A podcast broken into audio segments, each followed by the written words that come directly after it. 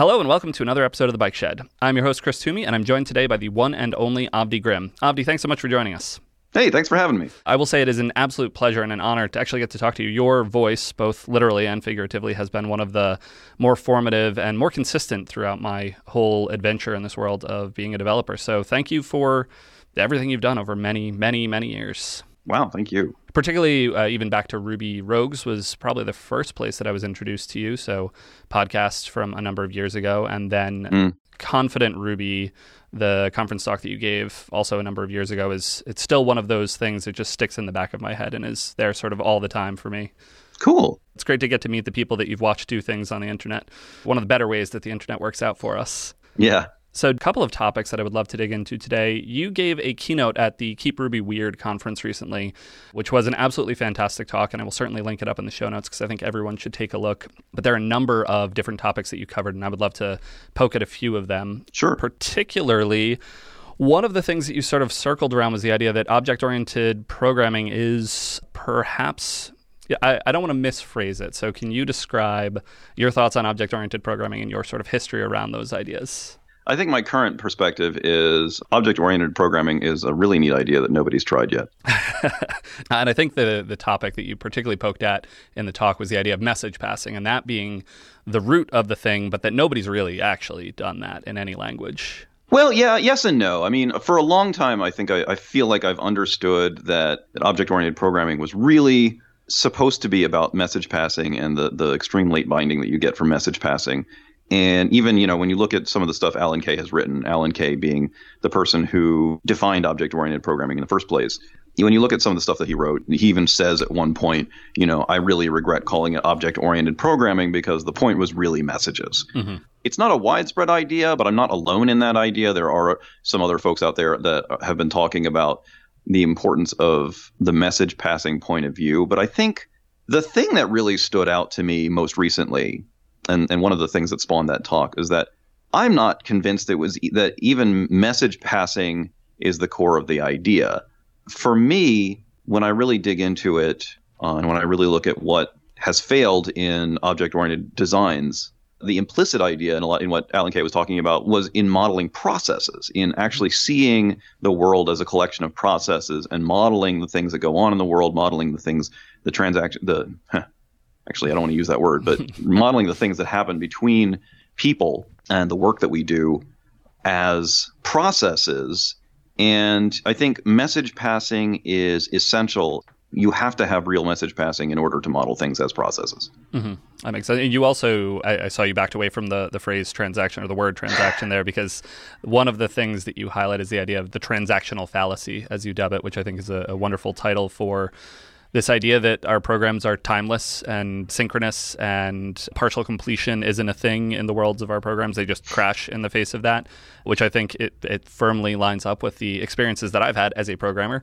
I build lots of things, they make those assumptions, and then they don't work. So it's interesting to hear you talk about all of that. And I wonder then, and I think you hinted at this a little bit in the talk, but the idea of like the Erlang process model and thing like let it crash and the idea of more resilient programs. Is that a direction that you see a, a potential path forward or something that you think might be more useful? Yeah, I mean, some of the people that I know who are thinking about things in the most process oriented way are people that live in the Erlang or Elixir worlds. I don't find the, the let it crash aspect of it as, as interesting. It's important for working in that model.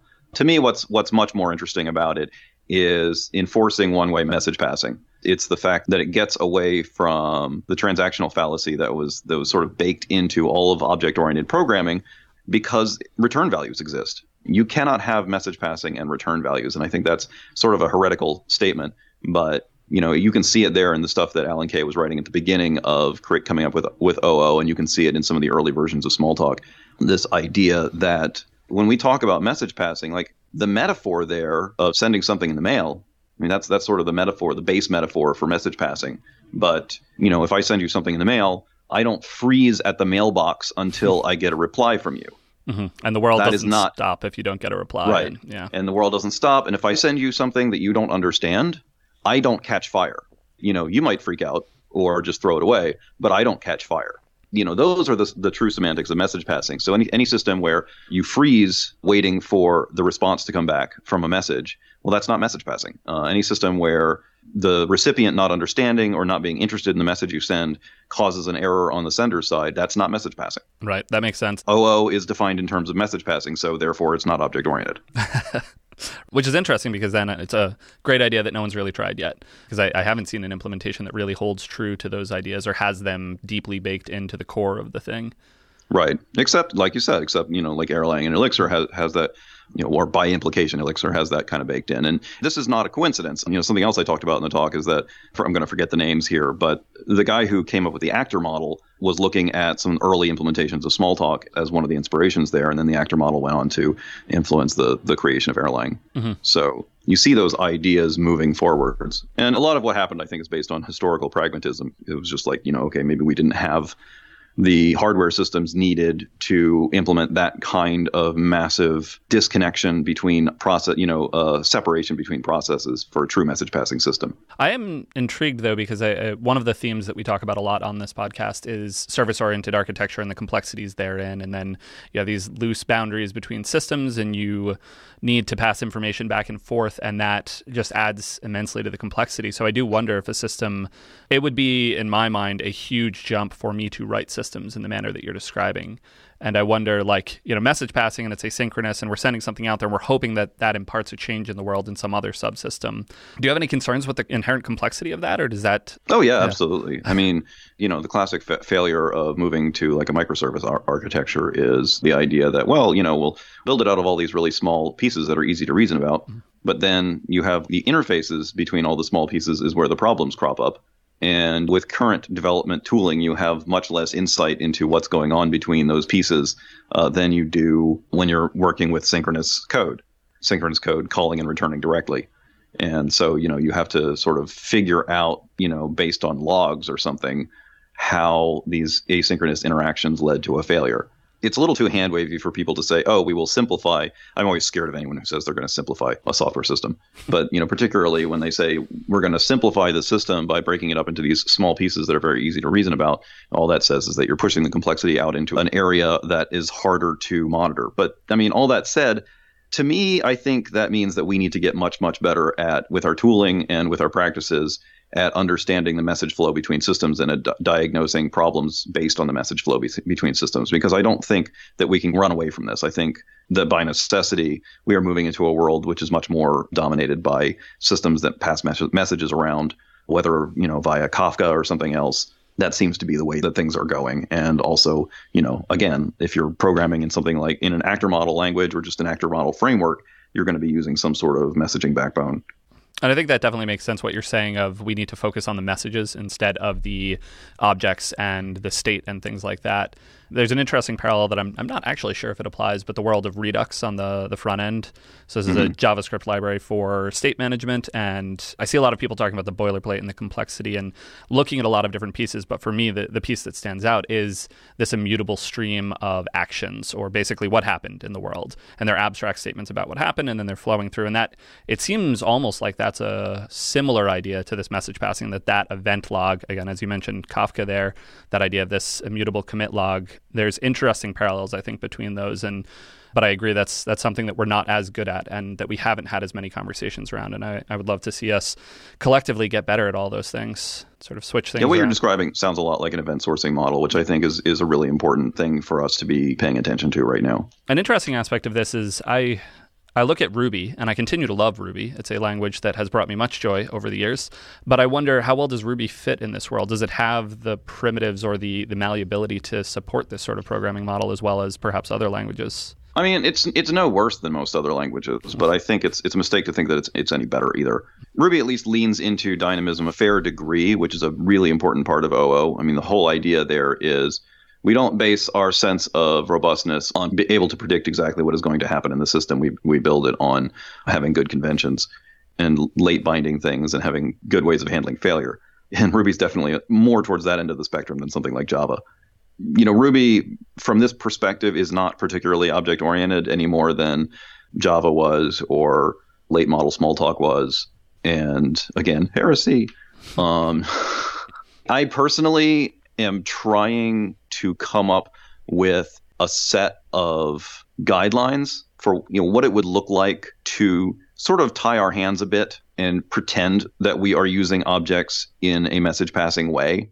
I'm not 100% sure what that looks like yet. There are some problems with doing that in a synchronous context, but I'm interested in developing I think there's a solid argument for coming up with a set of guidelines where you can you can create your your objects, you can create your processes such that by following these rules, you could easily move it out into an asynchronous process. You know, you're calling it synchronously to start with, but then you could move any of these pieces out into an asynchronous process, and you would not have to change them. You would, they would, and they would not fall over and die. Basically, making some conventions and some some simplifying assumptions around like what we are allowed to do and what we're not allowed to do. But yeah, that's early days. Get back to me on that one.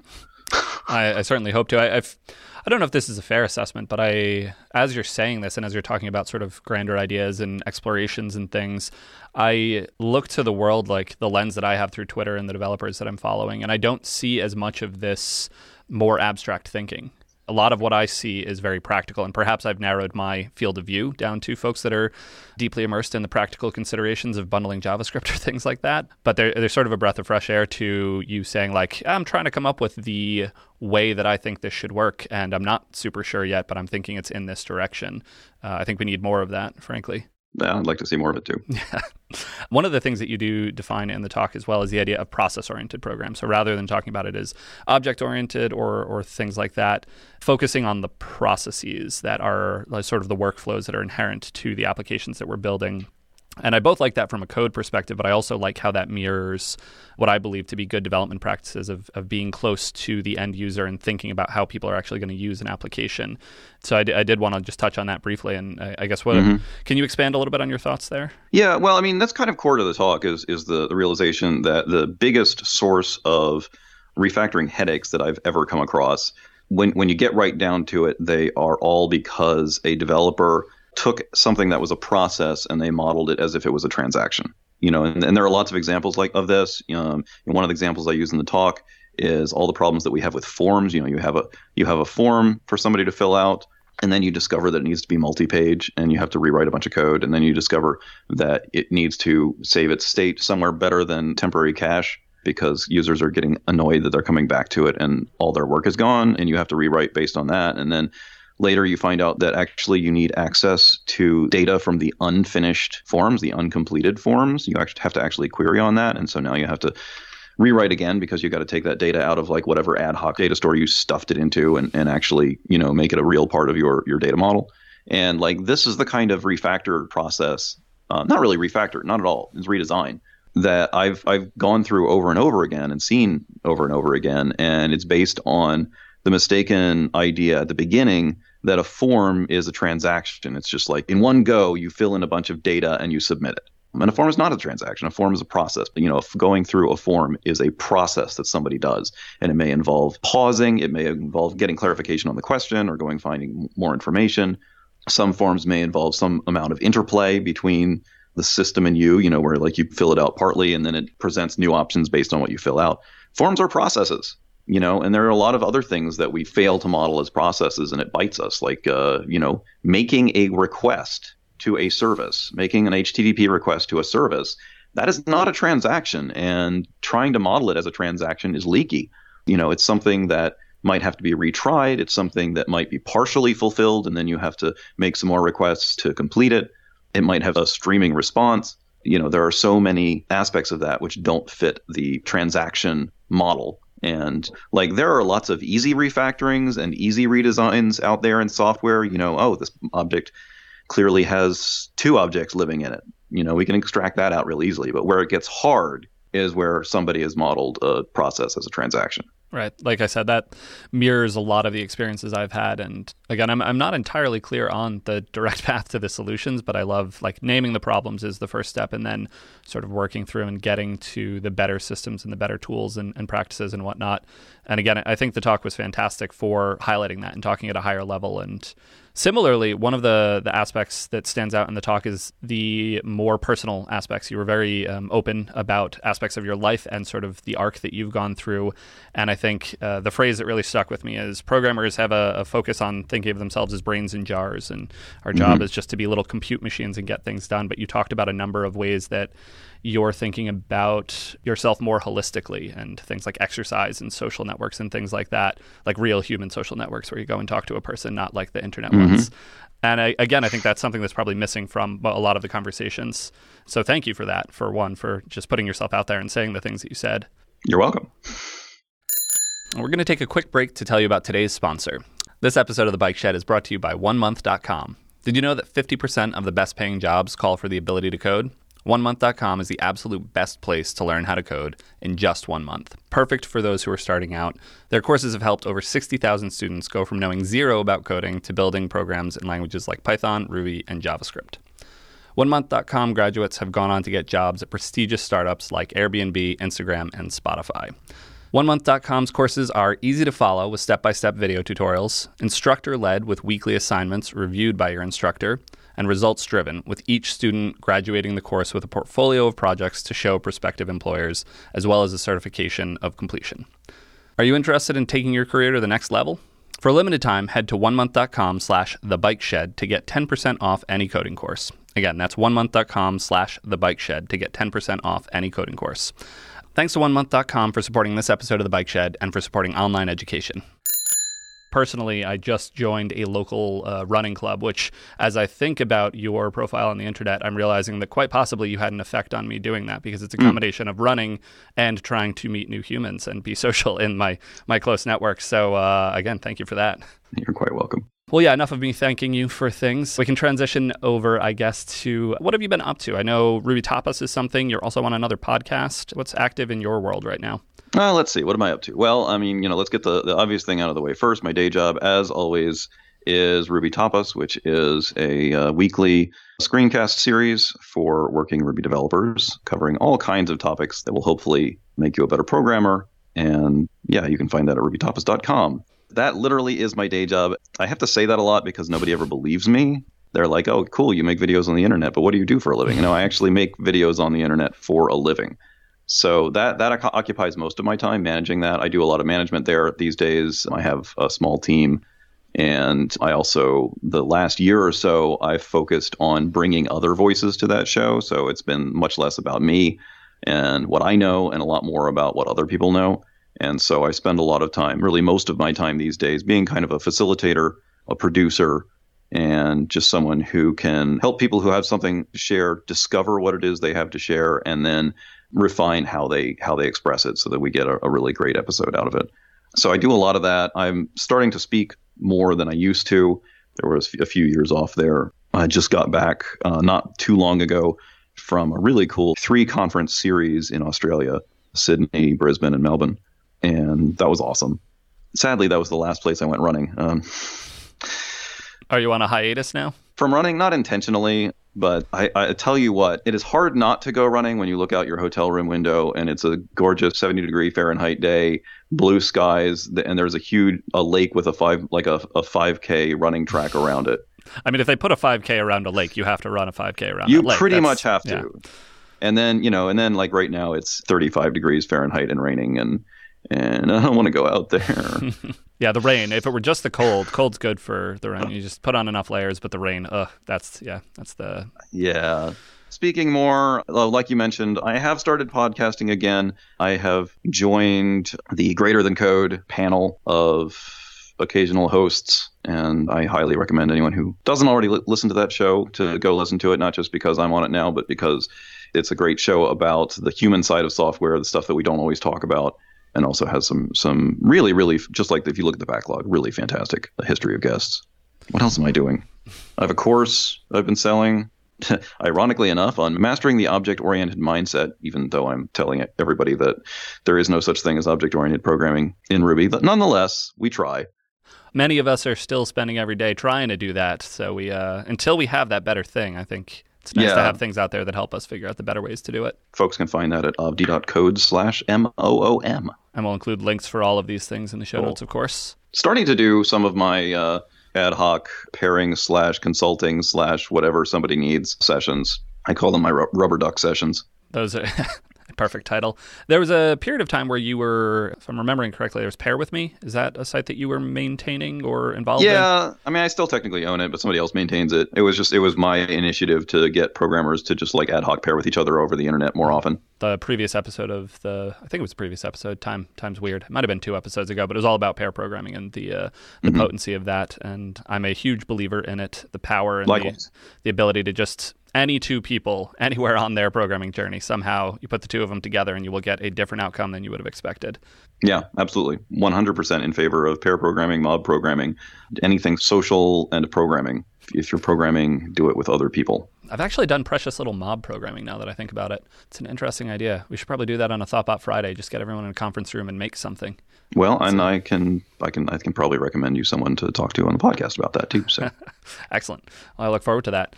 What about code? With all of the things you listed, I would not be surprised if there's not much new, different code that you're fitting in. But any explorations in the code world? Any code that you're writing or want to write or new? Oh, that that brings me to another thing, fun thing that I did recently uh, that people can check out. For one thing, I've been doing more with JavaScript recently. And one thing I did is last week I recorded a series of just like really informal pair programming sessions, Jessica Kerr. We're two relatively experienced programmers who have stayed mostly oblivious to advances in JavaScript and front end development for the last several years.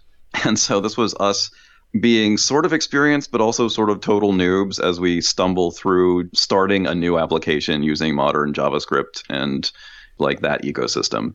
And that was a lot of fun. We we used Glitch mm. as the hosting, which is just such a cool thing. You can just go there and remix somebody else's project. Like you can just clone off somebody else's project, but it's it's fantastic for newbies because unlike you know, unlike GitHub, like it's the whole thing. It's it's hosting and everything. Like everything is live. You edit the code and the change is immediately there. Like really live. Like you edit the code and let it sit there for a second, and in your your frame that has you know that has the site in it, you see the change.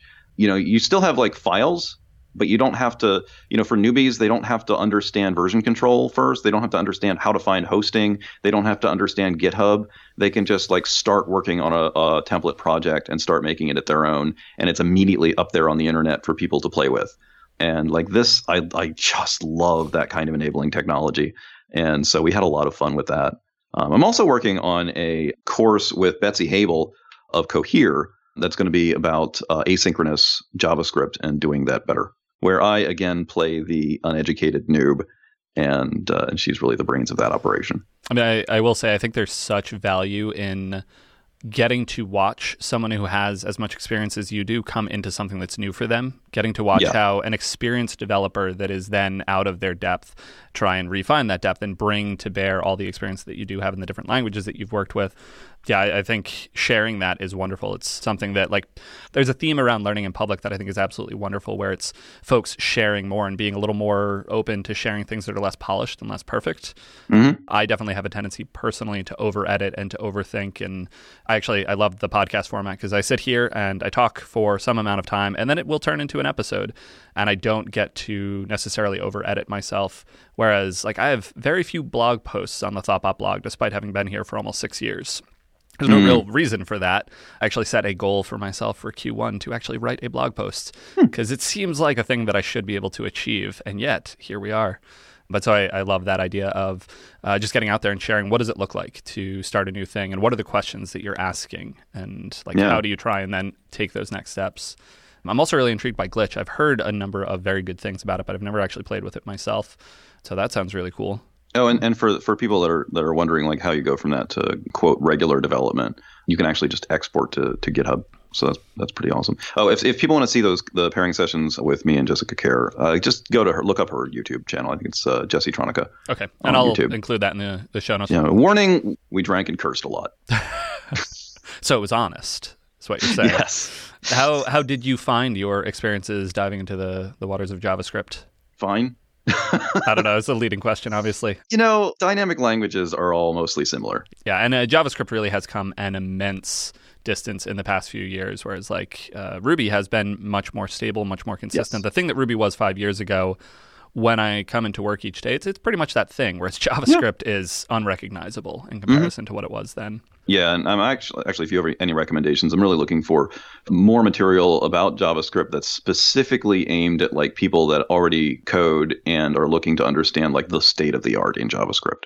The state of the art moves so quickly that that's a hard thing to pin down. I mean, I, one of the things that I've been really interested by is TypeScript and that additional mm-hmm. layer on top. Oh of... yes, actually, we did some of that. Jessica really, really likes TypeScript, and so we kind of moved over to that for some of the stuff. I've uh, personally been on sort of an adventure trying out each of the different strongly typed compiled to JavaScript situations. Mm. So TypeScript and Elm, and then there's Reason and Flow and countless other PureScript, I think. There's mm-hmm. an impressive number of them. And TypeScript seems to be the one that's hitting the right optimization point. It's a little mm-hmm. more forgiving, frankly, I think, than I would like. Yeah. I'd like to like dial up. They do actually have settings so that you can dial up the strictness. But I do think Microsoft is doing an absolutely unbelievable job with a lot of their open source right now. It's, uh, mm-hmm. again, in the like five years ago things that I didn't think I would say.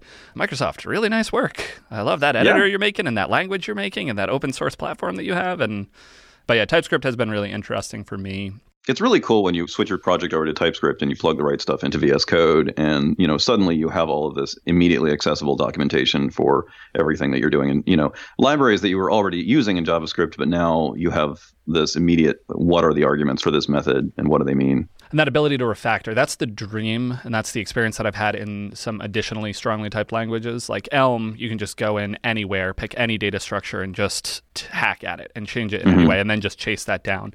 Typescript again depending on how strictly you've built the rest of the system potentially has that ability. The ability mm-hmm. where the compiler really can just hold your hand and walk you to each of the places that you need to update something. But again it's sort of only as good as the strictness and how constrained the developers keep themselves because you can just throw in any anywhere in there and suddenly it's a very different world like casting to void and see yep but yeah, I think that's that's one thing that stands out. I've personally been playing around a lot with GraphQL, which is an adjacent technology, mm. but that's the direction that I sort of see the front end ecosystem moving in. And if anything, my dream with that and what I've been trying to push on with the GraphQL world is let's not try and make the front end more complex. Let's actually try and mm. push some of that back to the server and say, we were always kind of doing this anyway when we have seven different serialization formats for the user object based on which screen it's rendering to.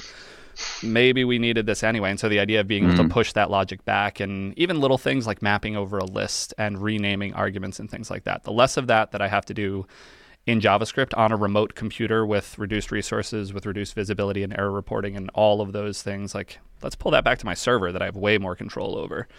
Those are sort of my lenses. But JavaScript itself, I feel like I've just been sort of following along over the past five years. So I don't know as much of the like, what would I recommend right now as the best resource for I know how to program. I want to see what's current JavaScript, but I will certainly let you know if I come up with anything else. Cool. What are you excited about? What's interesting to you in the world of programming? What are you seeing people talk about that you're like, oh, I want to chase that down more?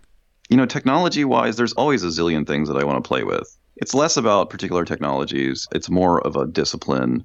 I've started reading and watching stuff from the nascent resilience engineering community and there's some really really interesting stuff. I watched a couple of really good resilience talks at YOW, which was that conference series in Australia. Uh, I'm actually not familiar with the with the term there. Can you describe what that world is and what that means? Resilience engineering. I mean, I'm not sure if I'm qualified to define it yet, but I mean, the way I understand it, it's basically the acknowledgement that successful systems are complex systems. They are complex socio-technical systems that we are not going to make simpler. Like the complexity is a function of their success and their success is a function of their complexity. And we're not going to prevent failures. So, what are the practices that we need to um, live with systems that are constantly breaking in some area? One of the kind of formative exercises in resilience engineering, one of the, the things that they talk about a lot was the development of Chaos Monkey and then in the like the whole chaos menagerie at Netflix where they kind of turned the conventional wisdom on its head of like let's do everything possible to prevent failure. And they said let's start randomly triggering failures in production so that we can learn about our capability of dealing with them. And they've kind of spread that out to all kinds of related practices of just breaking stuff deliberately in production to make sure that you know how to cope one of the sort of resilience engineering related realizations that I've had recently started with a friend of mine saying, oh, the wireless headset that I like to use for this particular kind of scenario, I wind up never using it because a month goes between uses. And so then it's not charged. You know, and I kind of ran with that and I was thinking, you know, yeah, like that's that's a truism, isn't it? Like if you need something you only need something occasionally, there's always something that's gone wrong with it.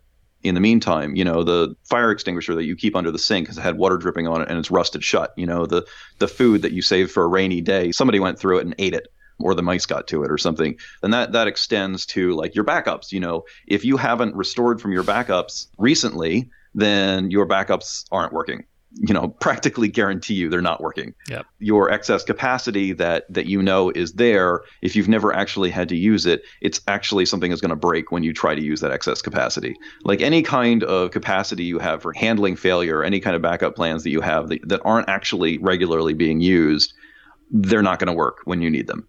And it's that kind of consideration that we're talking about with resilience engineering and is core to that the idea of just exercising the like chaos monkey going in and actually interrupting networks and, and breaking and like taking down a subsystem and things like that? Is that core to it, or is there more aspects to it than that? I think there's probably a lot to it. I, I don't. I probably don't know all of the different approaches to this, but like you know, another thing is like if you're making backups, some part of your process needs to be restoring from those backups and using that data.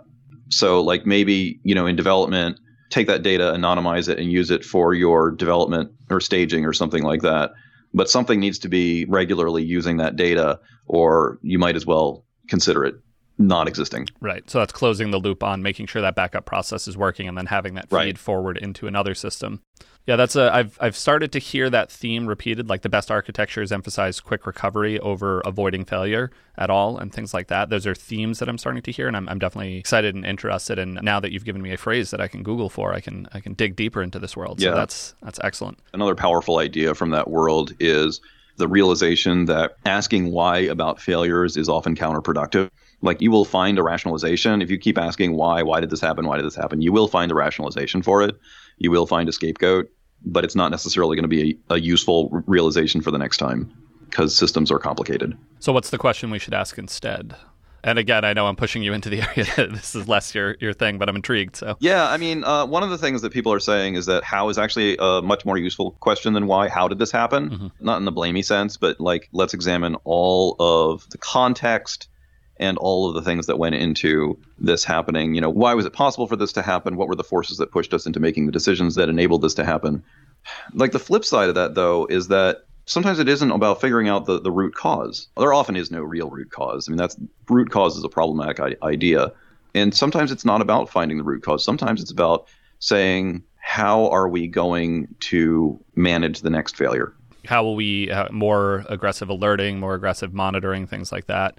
That's one of the things that I've seen in a number of systems is just liberally sprinkling stats or, or, monitoring at that level of just like what are regular throughputs of the system. And we may not know that something's going wrong because we may have a silent error case, which those are always sad. But if we see a drop in these metrics, then yeah. can we use that as a way to like how did we not know about this seems like a good question to ask in terms of the like don't ask the why did this happen but the how did we not recognize it sooner is one where i've seen failures sit around for a few days before people realize like we've been dropping data silently and yeah. those are the terrifying like the idea of data loss is one of the saddest things in my worldview and especially when it hits the bottom line or even not especially data is important and we got to hold on to it so mm-hmm.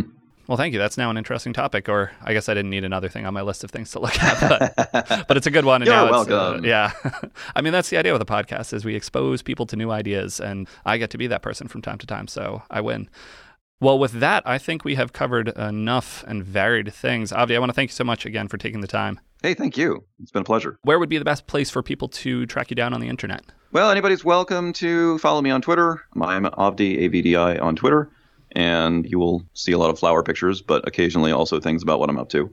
And you're welcome to find me at rubytapas.com, avdi.codes. I really need a good place for people to go and sign up to my mailing lists because I've got mailing lists. But I guess I'll just try and make sure that there are actually easy signups on avdi.codes. Sounds great. Well, we will have links to all of that and everything else that we have mentioned in this show. And again, thank you so much, Avdi. Thank you.